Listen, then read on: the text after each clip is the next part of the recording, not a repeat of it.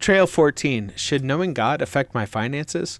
2 Corinthians 9 6 through 10. Remember this a farmer who plants only a seed will get a small crop, but the one who plants generously will get a generous crop. You must each decide in your heart how much to give. And don't give reluctantly or in response to pressure, for God loves a person who gives cheerfully, and God will generously provide all you need. Then you will always have everything you need and plenty left over to share with others. As the scriptures say, they share freely and give generously to the poor. Their good deeds will be remembered forever, for God is the one who provides seed for the farmer and then bread to eat.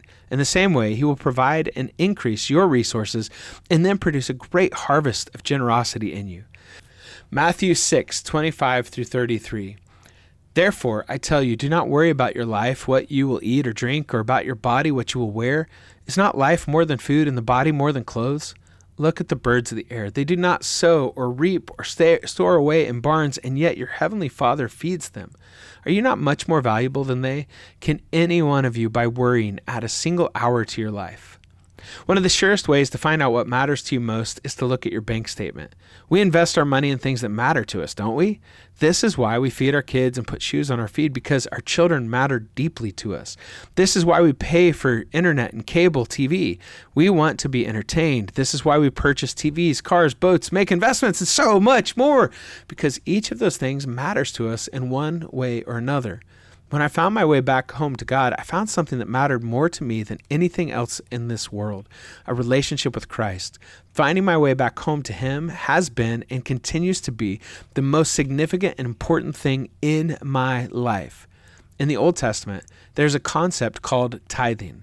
It means giving 10% of your income to God.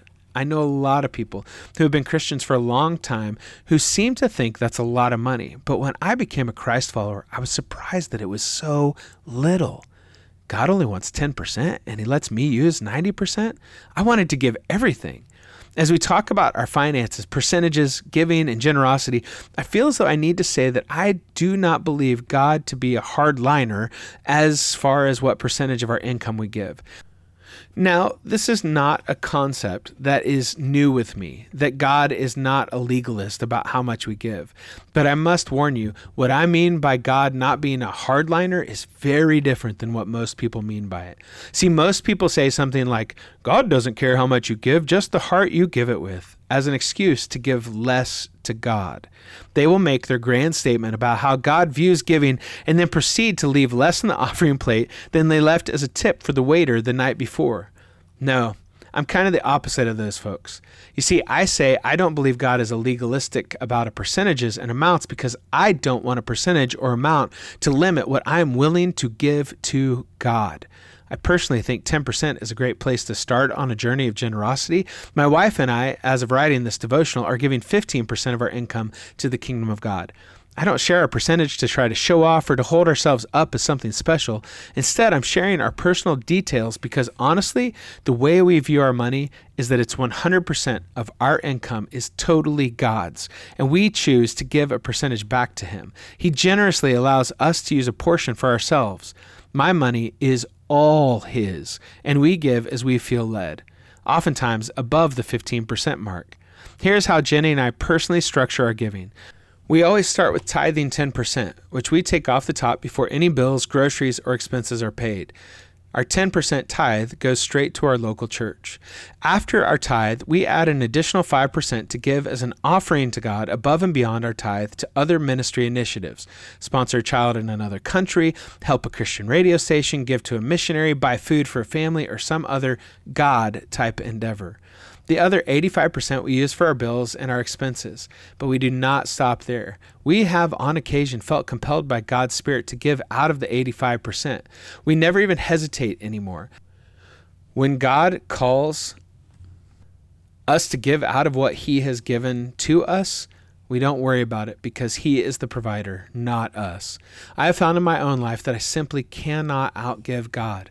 Whatever I give to Him, He finds a way to bless me back, not always materially, beyond what I could have asked. How does the way Jenny and I do our finances strike you?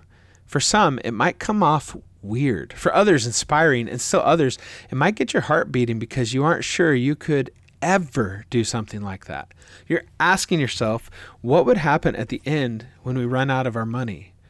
I think somewhere along the line, people got confused about where their money comes from. Somehow they began to think that their money was actually their money and it was theirs alone.